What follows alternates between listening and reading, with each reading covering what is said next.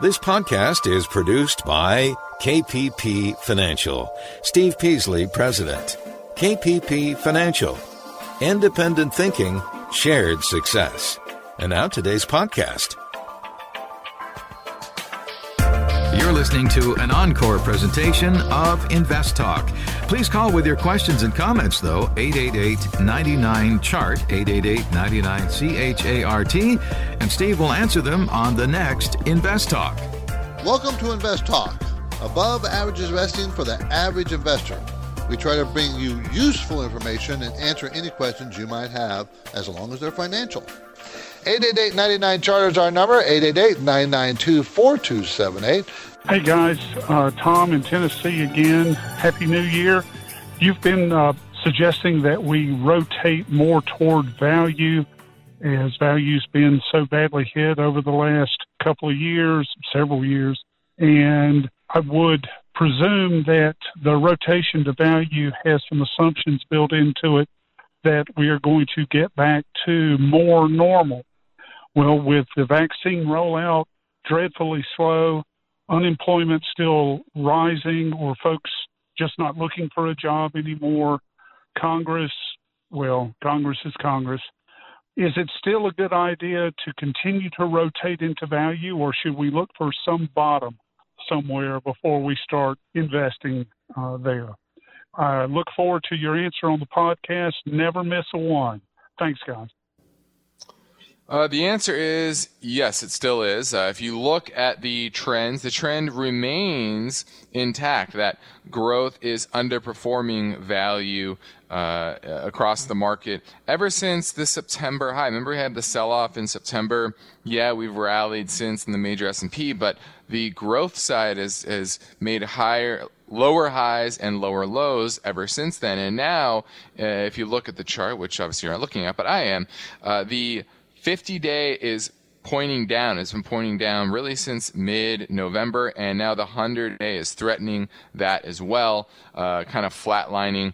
Uh, so you're, you're starting to see this trend after years and years and years of the growth outperforming, and there are some few there are a few factors that are driving this. Number one is a weaker dollar.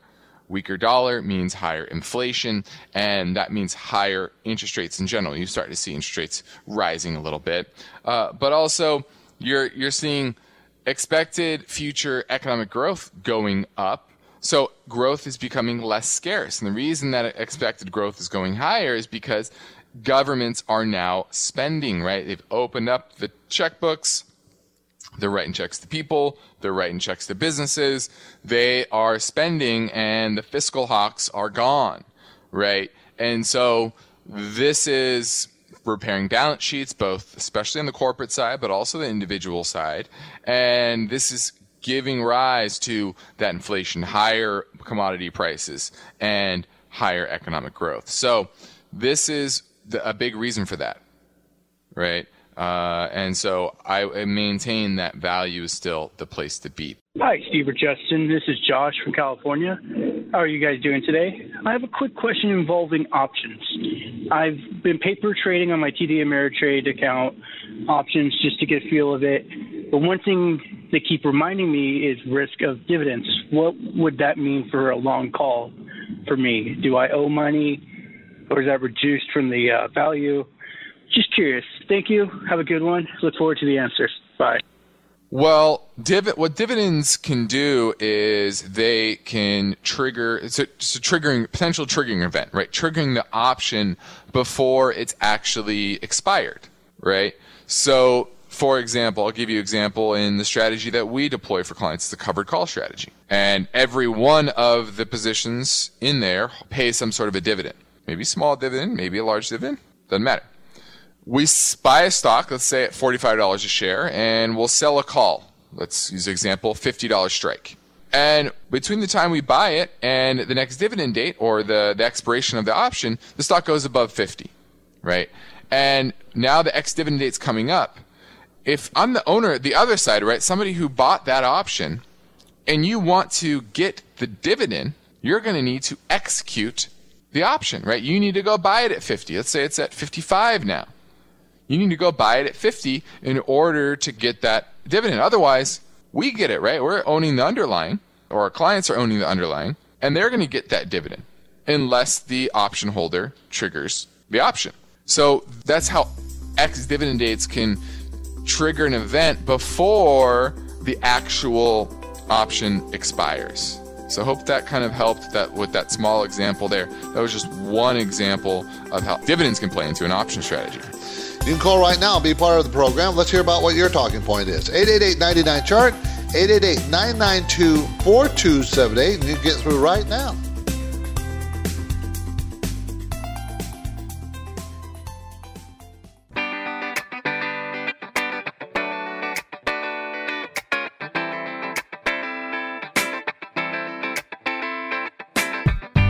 Listening to an encore presentation of Invest Talk. Please call with your questions and comments, though, 888 99 Chart, 888 99 CHART, and Steve will answer them on the next Invest Talk. Hi, Steve or Justin. This is Colin in Chicago. I've been a listener for probably about a year now. I started just before the pandemic and I've been creating my own portfolio using TD Ameritrade, buying stocks, doing my own research, and using the advice that you guys provide. And I was wondering if it would work out the way that I'm anticipating as far as starting a traditional IRA on TD Ameritrade using the portfolio that I've created and, and just contributing the maximum amount for the 2020 calendar year just as a tax advantage I'm trying to lower my taxable income as much as possible uh, since I missed out on all the stimulus last year. So, do you think it would be a good idea for me to take my portfolio and then contribute the maximum 6500 into a traditional IRA just to get that tax advantage like I was thinking and, and try to keep my taxable income under 100,000. I will listen for your answer on the podcast. Thank you guys for all you do. You guys have been a great help. Yes. yes. You always want to max out your 401ks, 403bs, 450, whatever, whatever alphabet uh, retirement account you have at work, and your IRA if you can. You know, because some of us can't make too much money and you're not able to. But the answer is yes. You could open up an IRA at TD, and I like TD. That's our custodian, and just roll in, you know, roll in your holdings into the IRA. You can do that, and that could be your contribution. So I, I don't have a problem with that. I think that makes sense. Let's talk to Owen here in California. Let's talk about silver and gold. Hi, uh, I was wondering uh, what if uh, you think that silver and gold have too high of a price right now, and if we need to look out for a drawback in order to buy, or if uh, it would be a good investment currently. No, I actually think it's the the opposite. If you look at real yields, which are plumbing towards uh, the lows, multi-year lows, kind of the lows that we saw in the summer, uh, then you would surmise that gold and silver prices would actually be higher than they are right now, especially with the dollar declining as well. Uh, now, I think there has been some speculative scarcity demand taken away from the gold and silver space into crypto, uh, but I think that's more of a temporary thing. Uh, to me, still remains a, a good time. You've had this recent pullback in the gold and silver space that's shaken out a lot of weak hands, uh, and but technically there's nothing wrong. In fact, it looks like it's just making a recent higher low and higher high, which is the start of the first thing you need to start a new uptrend. Uh, and so uh, I still expect gold to be north of 2000 by the end of the year. Uh, and the fact that we're here around 1800 still uh, tells me that the price is actually undervalued versus something that needs more of a pullback. It's had the pullback. It's basically since the beginning of August when rates did bottom, right? When rates did bottom, it started to consolidate and nominal rates, excuse me, nominal rates bottom. Uh, but real rates are reaccelerating to the downside, to the downside. And that is typically good for gold and silver. So to me, it's opportunity. Our Invest Talk mission is to help you make better investing decisions. To do that on your own, thumbs up or thumbs down choices based on good, solid investing principles. But we need your questions to keep us on track. 888 99 Chart or click on Contact Steve or Contact Justin on investtalk.com. Hello, Noah from Hawaii. Thank you, first of all, for the uh, excellent, excellent podcast you put out. My goodness gracious, uh, you enrich us with your entertainment and your uh, and the education that you give us on uh, all the financial matters. Uh, thinking about uh, utilizing a certified financial planner, a fiduciary, to manage my um, my retirement funds, and I want to know the correct, proper questions to ask them to research that company or a particular company. Should I ask them about their annualized return for low, medium, and high risk portfolios? Should I ask them about their ratings within the industry? And third, should I um, ask them about their fee structure based upon a dollar amount invested with their firm? Uh, appreciate your answer, and I'll listen. Look forward to it. Take care, and aloha from Hawaii. Okay, CFP certified financial planners uh, are, a good start, but the first major question when you're talking to a financial planner is how they get paid because they're not investors. They're not. They don't invest things. Um, they more advise you what to buy, and and generally they're telling you to buy insurance and buying mutual funds and buying annuities, things that cost money to you but makes them high profit. So that's the first most important thing in my mind is. Uh, uh, how he gets paid when when uh, uh, you know if he if you pay him by the hour because he's giving you advice, I I'm okay. I'm okay with that, and I'm okay with him getting paid. Don't think I'm not. But a lot of times it's obscure because he's getting commissions and back end commissions from things, or he or she.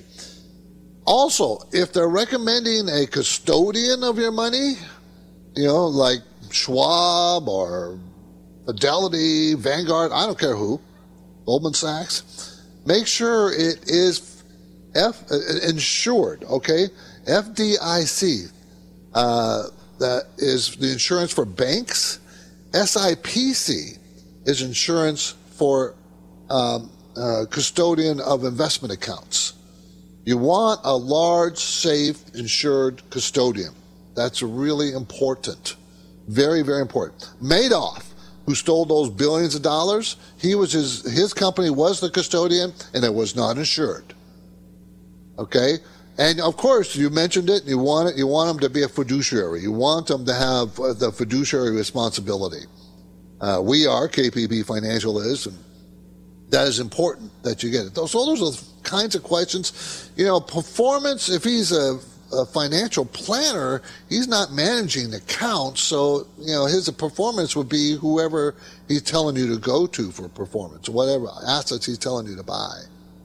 So, good questions, though. Very good questions. Let's go to Tony in Menlo Park. How you doing, Tony? Very good, Steve. Thanks for taking my call. I had a question regarding how to buy a mutual fund. When I buy a mutual fund, I try to evaluate the mutual fund manager's style and performance and whatnot. Do you have any service that you know of or any website that actually just looks at the fund manager's performance? Have you ever looked at Morningstar.com, Tony? Sure. Okay, Morningstar.com has a little section on each one of those funds that says this is how it's done against its peer group. Have you seen that little section? Uh, yeah, I believe so. That is where you're going to compare the managers with other managers in the same group. And Tony, that's a beautiful way to pick a fund. That's one of my main criteria is pick the fund based on the manager. Pick right. the fund based on his three, five, and ten year performance. Mm-hmm. And you want that guy, that particular guy has been there for 10 years or five years, and he produced this performance. And then that performance is one of the top performances of the, his entire peer group. This is a big problem I have with people, you know, not checking him against his peers. You can't check him against the market or you really need to check him against his peers. If the whole market goes down 25%, he only went down 3%, and he's the best guy, that's the guy you pick. You know, that kind of thing. Right. I was just going to say, I'll take a closer look at that, and uh, I appreciate your time. Okay. Thanks a lot, Steve. Thanks, Tony. Appreciate it. You're listening to Invest Talk, everybody. I'm Steve Peasley. We want to answer your questions. Our listener line number is always ready for you 888 99 chart. Beginning our experience, we're here to answer your questions.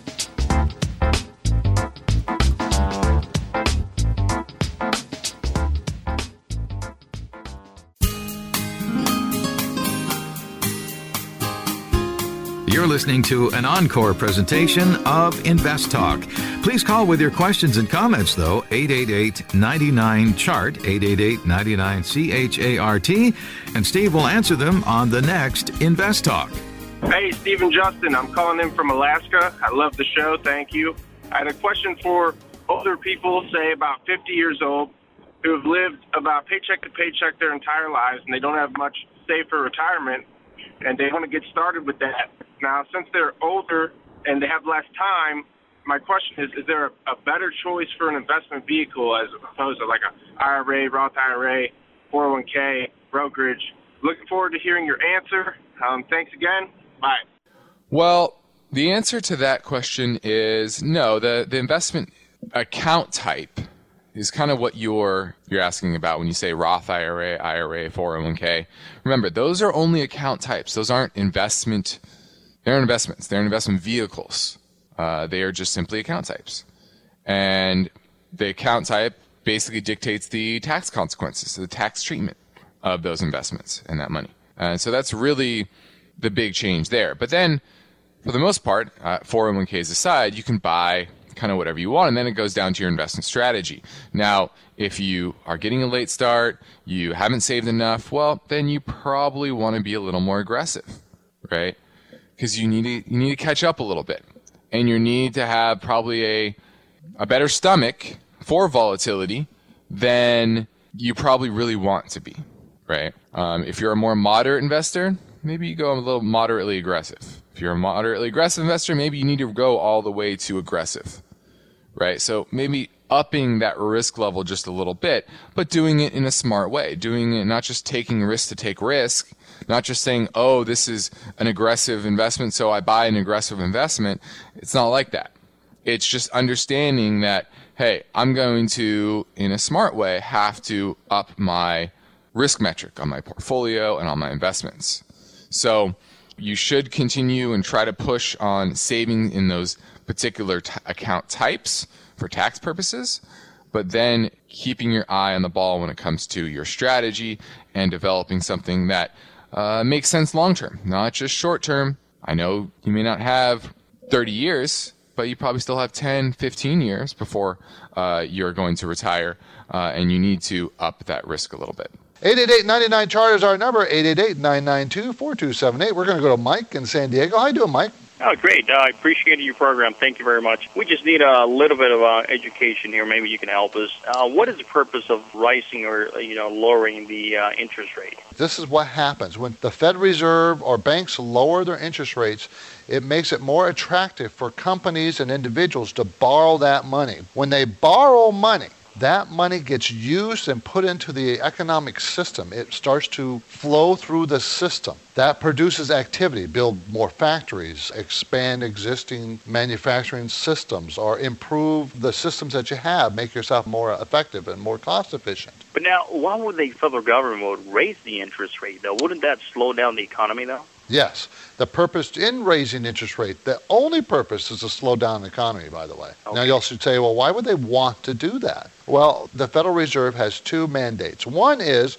to keep the economy going at a consistent pace without any really high spikes. Or real, they're supposed to be consistent and making the economy grow at a consistent level. That's job number one. Job number two is to keep control of inflation. Now, those two jobs are sometimes mutually exclusive. In other words, how do I control inflation? How do I control that? Well, if I slow down the economy, if I slow it down, and the jobs are not so plentiful, and corporations are having trouble raising prices because they're not getting as much business as they used to, then I'm going to kill inflation. If the economy gets too heated, the businesses will start raising prices and employees will start demanding more money because corporations make more and more money. And you start a cycle of inflation. So they have this mandate that says, okay, I got to kill inflation, therefore I got to raise rates. I got to keep the economy going, therefore I got to lower rates. Wonderful. I, that clears everything up. I thank you very much. Thanks, I listen Mike. to you guys all the time. Thanks, Mike. and Thanks for listening. Vic in Bay Area. How you doing, Vic? I'm good, Steve. How you doing today? I'm doing great. Thanks for calling. Oh, thank you for taking my call. Just had a quick question. I'm actually scheduled to meet up with you here in the very near future. I know we're going to have limited time, and I, I thought this might be useful to other people. So, Okay. uh, on the 401ks, pretty much that's all I've uh, dealt with so far in my investment career. Okay. I would like to start taking off and doing some of the stock individually. Does one get uh, dinged for that as far as if you cash in uh, some of the 401k investment money and, and invest in stocks, or is that kind of like trading in for a mutual fund? Good question, Vic. It depends on your particular 401k. For instance, many, many 401ks give you limited options of what you can buy, right? Pretty much, yes. Okay, and that's mostly what is out there. But some 401ks, the one I have for my employees, allows you to opt out of those options and trade individual stocks in the 401k. You have to ask your employer if that's available to you. Okay. And the employer has to pay for that option in behalf of its employees, but it's only 100, 200 bucks a month. It's not a ton of money. Now, if you took the money out of the 401k and bought stocks outside, you're going to get paid tax and penalty, and you don't really want to do that. All right. And when we meet, Vic, bring me your uh, selection so I can take a look at what you get to choose from. Yeah, we'll do. I'll definitely bring that. And then also, uh, there was something that I wanted to ask you about a plan that's supposed to solidify your mortgage in nine years, and I don't know how the heck they can do that, but I'll bring that along as Bring- well. We'll talk about that too. I've done that, done those kinds of things myself, and have gotten burned and gotten great benefit from. it. Depends on the plan. Okay, good deal. I'll bring that along as well. Thanks a lot, Steve. Thanks, Vic. Appreciate the call. Look forward to seeing you.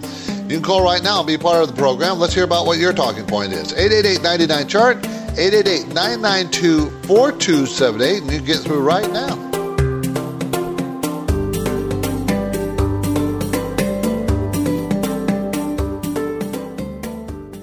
Let's say you've been thinking about learning a new language. Okay, why? I mean, how would it come in handy? And where would you want to use it? Could it be that you have an upcoming international trip? Or maybe you want to connect with family members or friends from a different culture?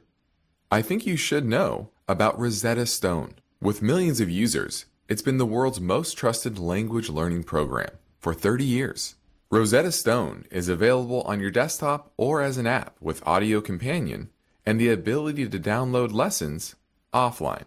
Rosetta Stone truly immerses you in the language you want to learn. It has a built in, patented speech recognition engine called True Accent. So as you practice speaking, you'll get feedback on how well you pronounce words. With Rosetta Stone, you pick up a language naturally, first with words, then phrases, then sentences. It's an intuitive process designed for long term retention. You really learn to speak, listen, and think in your new language. Rosetta Stone is an amazing value, so your special skill set is within easy reach. You know you want to do this, so don't put off learning that language. There's no better time than right now to get started. For a very limited time, InvestTalk listeners can get Rosetta Stone's lifetime membership for 50% off.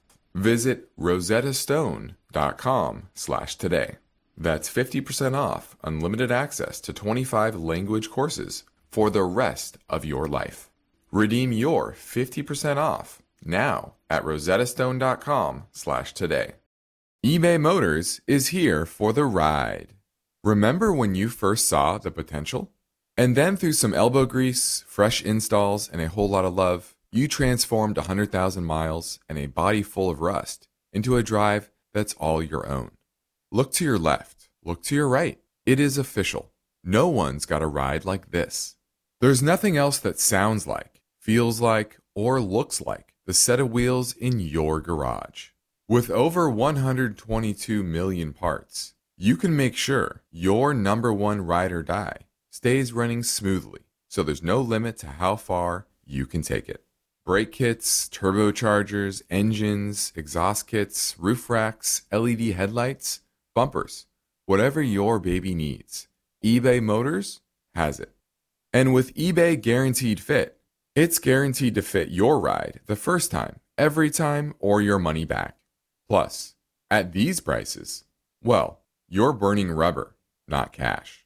Keep your ride or die alive at ebaymotors.com. Eligible items only, exclusions apply. At this point, I think almost everyone has heard how generative AI promises to bring us to the next industrial revolution. AI is already shaping society with an impact on daily life that echoes the transformative significance of electricity or the internet. As we take steps to embrace the potential of generative AI, we need to remain vigilant with regard to its exploitability. This is where HackerOne comes in. HackerOne's AI Red Team addresses the novel challenges of AI safety and security for businesses that are launching new AI deployments. The HackerOne approach involves targeted offensive testing by harnessing the collective skills of ethical hackers who are proficient in AI and prompt hacking. In short, AI red teaming is the practice of stress testing AI models and deployments to make sure they can't be tricked into providing information beyond their intended use, and that security flaws can't be exploited to access confidential data or systems. HackerOne seamlessly integrates with your existing tools to enhance communication and collaboration across development, security, and IT teams. So, stay ahead of the game in the battle against cyber threats with HackerOne's attack resistance platform. Learn more at hackerone.com. That's H A C K E R O N E.com, hackerone.com. Support for this podcast and the following message come from Corient. Corient provides wealth management services centered around you. They focus on exceeding your expectations and simplifying your life. Corient has been helping high achievers just like you enjoy their lives more fully, preserve their wealth, and provide for the people, causes, and communities they care about. As one of the largest integrated fee only registered investment advisors in the U.S., Corient has deeply experienced teams in 23 strategic locations. Corient has extensive knowledge spanning the full spectrum of planning, investing, lending, and money management disciplines. Leverage Corient's exclusive network of experts to craft custom solutions designed to help you reach your financial goals, no matter how complex they may be. Real wealth requires real solutions. For more information, connect with a wealth advisor today at corient.com. That's C O R I E N T.com. Corient.com. You're listening to an encore presentation of Invest Talk. Please call with your questions and comments, though, 888 99 Chart, 888 99 CHART, and Steve will answer them on the next Invest Talk. How about Leon in San Mateo? Hi, Leon. How you doing? I've been listening to you guys' show for maybe about a week now. Okay. Um, I'm not an investor at all, Okay. but I've always uh, wanted to get in. I have no clue at all on, on what process it takes to get into doing something like this. I don't have a whole lot of money, but still, I would really like to uh, get into the market and, and keep learning more from your program as well as other things I see on the internet. Okay, Leon, you know, it's a great question. And just by the fact that you're listening and have the interest, you will be able to do this. It's not rocket science. I keep telling people, you don't have to be a genius, you just have to have the interest. Yeah. And yes, everybody started from somewhere. You just don't wake up in the morning and therefore you and you know everything. No one. Leon, I learn stuff all the time, and I've been doing this for years. Now, if I can, let me give you a couple of suggestions. You know, if you're just starting out, first of all, don't buy just one stock. That's Okay. not a good way to start. I would suggest if you are going to start buying stuff, you either buy mutual funds or what's called exchange traded funds, ETFs Okay. which are like mutual funds, but they, they buy and sell like stocks. And they're baskets of stocks, ETFs. Go to eTrade, the ETF Center on eTrade.com, uh-huh. and they'll tell you and describe the, ETFs. And you know, you can have an ETF for like an oil sector. You can have ETF in a country, you know, like China. You can have an ETF in biotech. So it gives you some more diversification, but you don't have a lot of money. You can buy just a few shares if you want. Oh, okay. Now that will get you into the game a little bit to play a little bit, but I would suggest that you read first and read some of the basic books. Peter Lynch is a very easy book. Peter Lynch Beating the Street. I would strongly suggest that book. That book is 200 pages, okay? Very easy to read. Oh, okay. Beating the Street is an older book, but it's still in print.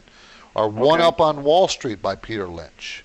Also, I would suggest that you come to our conference, and we are all about teaching. These are teaching conferences. That's all they're all about. And if you have an interest and you want to get into a newsletter, we put out a newsletter, and the second section, we have four sections. It comes out every week. The second section is how to manage a portfolio of stocks, how to do it.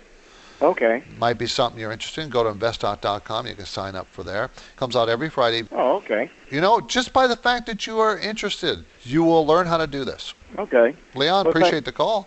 Thank you. Thanks for calling. Renee in San Diego. How you doing, Renee? Great, great. I was actually calling to find out uh, information, uh, opinion about the style of investing. Uh, Okay. lar- large cap of value versus large cap growth or blended. Depends on the blend, obviously. Many times when you hear the word or see the word blended in mutual fund, it means uh, that they put some bonds in there. Okay, because I was actually looking in, in particular to an exchange traded fund, uh, VTV, Vanguard Value, or Vanguard Large Cap Growth, Okay. VUG. Over any length of history, just so you'll know, Renee, value trumps growth. Okay? Mm-hmm. But there are periods. And by the way, value has been trumping growth since 2000. Yeah. Value stocks. But it seems to me that it's time to think about migrating a little bit to the growth side. Why do I say that? Because I think the tech stocks are going to move. It seems like the tech stocks might have the potential to move, and they are considered growth stocks. Oh, I see. But I don't think, Renee, that means just avoid value altogether. No, no, no. I'm just saying maybe start increasing your large cap growth position, but still hold on to some value. I have about 10000 I was wondering, do I invest in maybe about three companies that are good value, look really solid, or do I go in an exchange traded fund that has uh, you know a little more diversification? With $10,000, I'd probably go with a diversification in ETFs. Okay. Uh, and remember, you can get a sector, you could do a whole market, you could do a growth versus value, or you want maybe you could do tech, you could do oil, you could do oil services, you could do foreign with ETFs. And what's nice about ETFs is you do get that instant diversification. So I would not hesitate to have maybe, I don't know, four, five, six ETFs with ten thousand dollars. Oh, I see. Okay. Yeah, just spread it out, spread it all around, and say, okay. And what you do is you're doing the right thing, Renee. You decide, should I be in the value growth side, large, small, mid? How about foreign? How about a sector? What would be a good sector to be in right now? Those are the kind of thought processes you go through. And from the articles I've read, they're saying that the small caps have gotten had their heyday. Now the large cap is, seems to have uh, its turn in the in Yeah. the sunshine. Yeah, I'd probably stick with the mid to large caps. I would. Okay, perfect. Renee, appreciate the call. Uh, thank you. Invest Talk is made possible by KPP Financial. Invest Talk hosts Steve Peasley and Justin Klein are the principals of KPP Financial, and they are independent financial advisors. This means they place their clients' interests ahead of the firm's. As part of that commitment, KPP Financial practices parallel investing, where Steve and Justin's accounts participate with client investments at equal prices and percentages. You can learn more about parallel investing and the other KPP financial programs at investtalk.com. The phone lines are open. Steve and Justin welcome your questions. Call now 888 99 Chart. Let's go to Steve in Anaheim. How you doing, Steve? I have my money in a lot of different places. Uh, I have uh, some deferred comp. I have 401ks, but I also have some money in annuities. And I always hear a lot of the investment programs talking about annuities are not so great. It's why they're not so good. Remember, annuities are an insurance product. They're very complex. They're legalese. If you ever try to read that annuity document, you would probably get lost, okay? Exactly. And that works to the insurance company's benefit, obviously, because it is confusing. Attorneys can't figure that darn thing out. So I used to be in the insurance business, Steve. I know what they do. But let's make it simple. Why aren't annuities good? Because I don't like them either. Why? The thing that they hook you on is they guarantee you a return, right? It could be as good as five, six, seven percent a few years ago. Bad thing about annuities. Here's a couple of things. One, you are required to hold on to them for a certain length of period of time, usually seven to ten years. Yeah. Number two, if it is a annuity that's tracked to the stock market, do you have choices like can you buy the S&P 500 index or mutual funds or something like that? I think it is, yes. I'm pretty sure. So they, what they do is they give you choices to buy the stock market. But there's fees for this. The annuity, the insurance company charges you a fee. The mutual fund that you're buying charges you a fee. And the annuities are very high. Their fees are very, very high. They're kind of hidden, but they're very high. They also limit your return. You can't make as much as the stock market in 10 years. And the reason why they have holding periods, 10 years, because there's never been a 10 year period in the stock market's history where the stock market has not gone up. They know it's going to go up. Oh. That's why they can guarantee you that money. Now, annuities are a tax deferred instrument. You never use an IRA to buy annuity because it's already a tax deferred instrument. But what happens in annuity is you get a false sense of its growth because you don't have to pay taxes. You don't have to pay capital gains taxes until you sell it. When you sell it 10 years from now, all the capital gains that has been built up in that annuity are due. That means your returns, you say, oh, I made 20%. Great. Maybe you only made 10% because you haven't paid the taxes yet. Oh, gosh. And you don't know what that tax responsibility is. They don't know that until you sell it. So there's a lot of little negatives when, Steve, you could just go buy an S&P 500 index outside the annuity and you'll do much better if you held it for the same length of time. well, That's thanks why. for the info. I appreciate it. Thanks, Steve. Appreciate the Bye-bye. call. Annuities, everybody. It's only for special situations, really special situations that you would want it. And usually that's trying to transfer your money to the next generation. Very, very special. Let's go talk to Todd on Lakeside. How you doing, Todd? Oh, good, Steve. How about yourself? Good. How's it out there in Lakeside? Uh, it's, you know, it's a good deal. Like Good.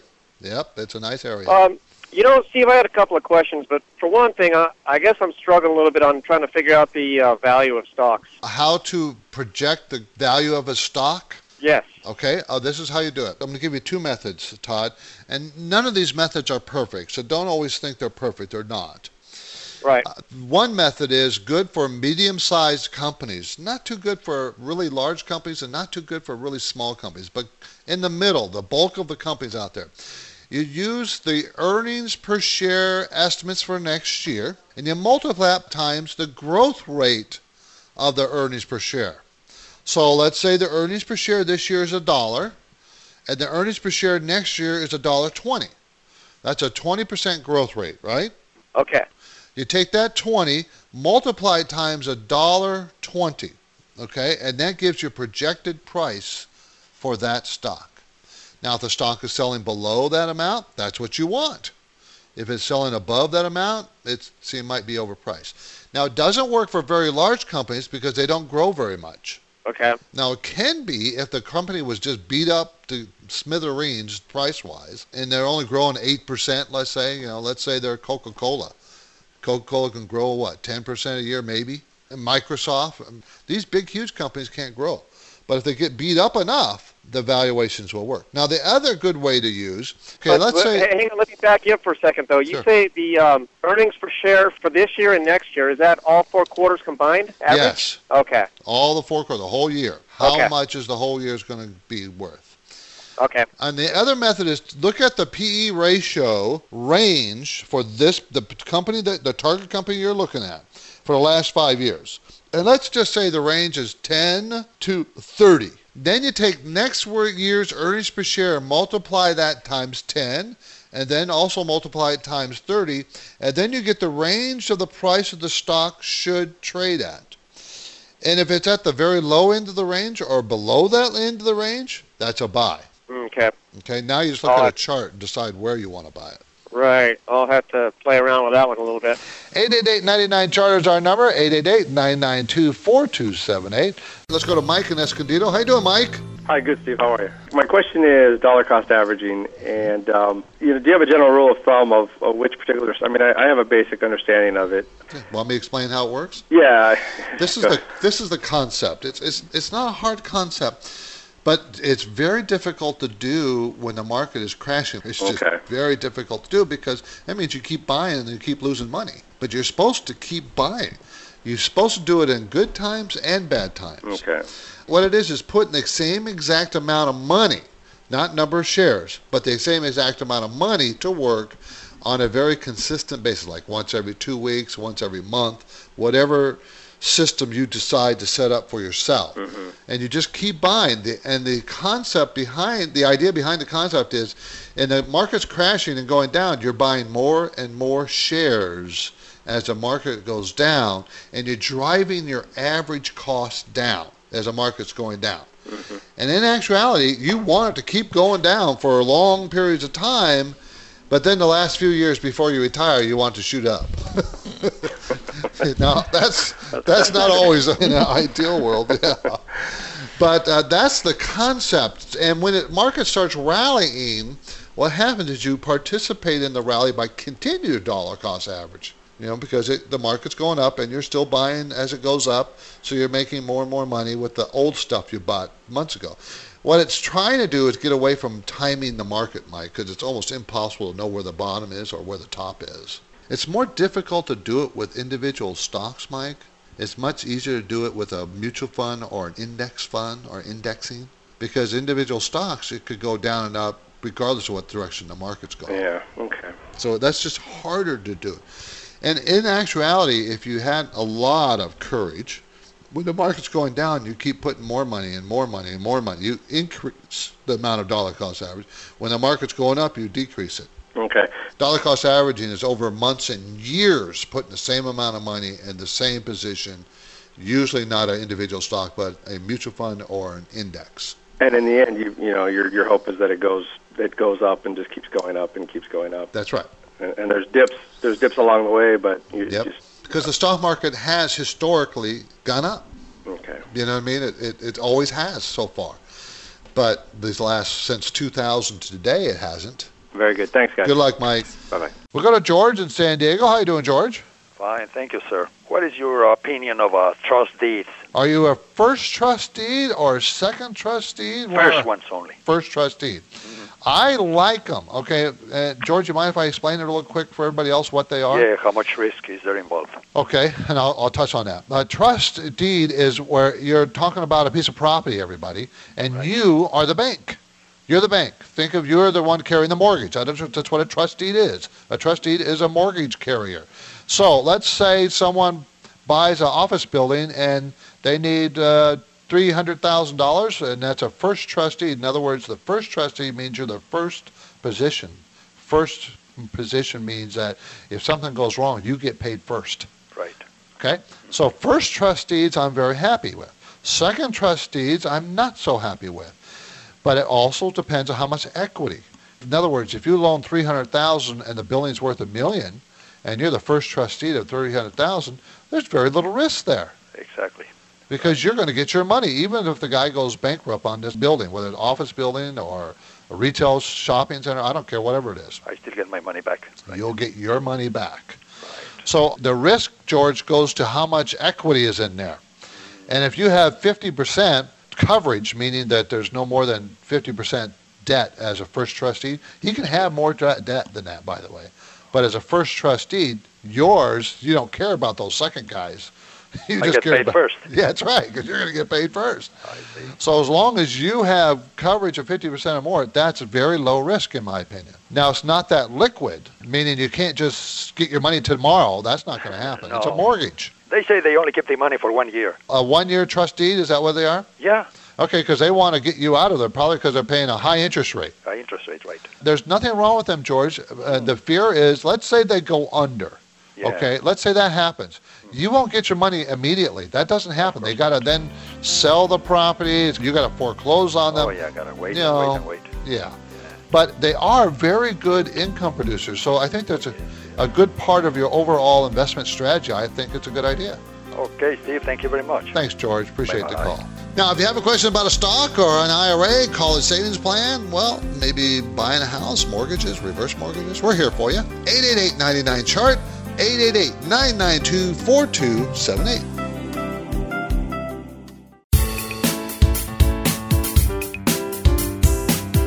You're listening to an encore presentation of Invest Talk. Please call with your questions and comments, though, 888 99 Chart, 888 99 C H A R T, and Steve will answer them on the next Invest Talk.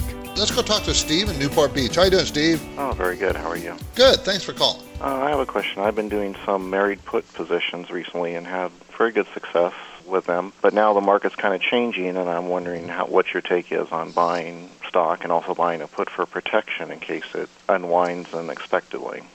I, I like the options game. I, I do. I like uh, you know selling puts, buying puts depending on what stock you're talking about, whether you want to own it or you want to get rid of it. And it is very good. They call that insurance in my my business, and I see nothing wrong with that, Steve. I think it's a technique a lot of people use uh, use successfully. And for everybody else out there, this means if you sell, you know, if you do put options, they could put the stock to you. In other words, let's say you wanted to buy Apple, but you wanted to buy it when it reaches closer to the 200 day moving average. Well, you can buy an option that will put that stock to you at that price or below. Actually, at that price, but they might get it below. And you get a premium for it at the same time. So yeah, you'd, you'd be selling a put to accomplish that. Yeah. So someone would put the stock to you if it falls to that price. If it doesn't fall to that price, you get to keep the premium. Yeah, it might be a dollar a share, I don't know, two dollars a share, depending on how far out. There's a lot of issues. I don't really want to get into that, Steve, because you know, not too many people know how to do this. But uh, as far as a, a, an investment strategy, I think it's very good. We do that in a small part of our portfolios, selling puts and the stocks we want to own. Because you get a yeah, premium. I'm, I'm not selling puts. I'm buying puts. I own the stock and I also buy a put. Okay, so you get to put it to somebody and protect your downside risk. Right. hmm And you don't mind if it doesn't go down there because you get to hold, hold on to your stock and it didn't fall. So it's okay with you. Yeah, it's if I buy the protection a little bit higher than what I'm what it's trading at, then I can hold it through a downturn without having to puke it up at the absolute bottom. Yeah, exactly, exactly. So, And Steve, I, I really, I think that's a good, good, uh, a good way to do it. A good uh, technique. So, yeah, keep it. Long as you know how to do it. It's not really for everybody because the issue of how much premium you're getting and how long, you, how long is it out there before it expires. Oh yeah. And, and so there, it gets complex to a lot of people have trouble keeping an eye on that stuff and learning and understanding what's going on. For anybody who wants to do it that's familiar and comfortable with it, yeah, I think it's a good idea. Okay, great. Thanks, Steve. Appreciate the call. Bye. Tim, Newport Beach, how you doing? Thanks for taking my call. This is an insurance question, and I um, I'm with a uh, insurance company, a longtime customer, and I have home, rentals, and auto. No claims whatsoever, and their premiums have gone through the roof. It's one of the publicly traded companies, Who, which one? You can tell me. all Allstate, Okay. and um, You know, Tim, you need to get competing bids. You'll find that you'll get a big, much bigger. You get a bargain. You will find other companies that will, if you don't have any claims. Remember, and, and just so you'll know, Tim, they find out if you don't fess up to them. They will find out if you have claims. They have a system called the CIB index. Uh, the, the insurance between the insurance companies and all of them report to the third party that reports every insurance company reports every claim to a third party and then they all all the members of this index you have to pay to be a member submit your name and your social security number to that index they'll find out about every claim you ever made so oh, good, I didn't know that. yeah most people don't know that i used to work in the insurance business that's how i know Oh, good. uh, What's the downside? there's really no downside. Let's even though you're a long-term customer and you say, "Well, gee, I don't want to lose my uh, my my my relationship." My, you know what? Insurance companies they don't give two cents about your relationship, Tim. You have too many claims. Your history. Let's say all of a sudden you had two or three claims, a rash for some reason, you know, uh, for your house. They'll cancel you. They'll double your rate. They don't care about the 20 years you're with them. You have to shop around. Insurance is always available. You can find it. I guarantee you, Tim, you'll find it for 25% less than you're paying today somewhere. Yep. Yeah, it, you will find it cheaper. All you do is call up a few companies. Um, you know, there, there's so many. If you email me, Tim, I'll give you a, a several companies I think you should check with. Oh, good. Thank you. Okay, Tim, appreciate it. Just go to investtalk.com and hit contact me, contact us, and type in, I'm the guy on the radio show. Could you give me a couple of insurance companies to check some rates for homeowners, auto? And also, Tim, I don't know if you do this, but if you might want to get excess insurance, you get you get umbrella.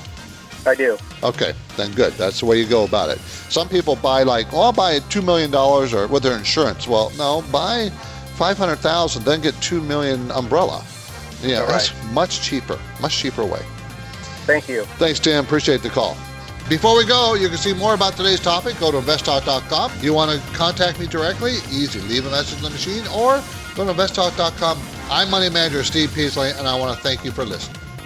Because of the nature of the interactive dialogue inherent in the format of this program, it's important for the listener to understand that not all comments made will apply to them specifically. Nothing said shall be taken to be investment advice, or shall statements on this program be considered an offer to buy or sell securities. Such advice is rendered solely on an individual basis, and at times will require that the investor review a prospectus before investing. InvestTalk is a copyrighted program of Klein Pavlis Peasley Financial, a registered investment advisor, which retains all rights. For more information regarding KPP's investment advisors, call 1 800 557 5461. Steve Peasley is president and Justin Klein, chief executive officer of Klein Pavlis Peasley Financial. And they thank you for listening and welcome your comments or questions on our 24 hour listener line at 888 99 Chart.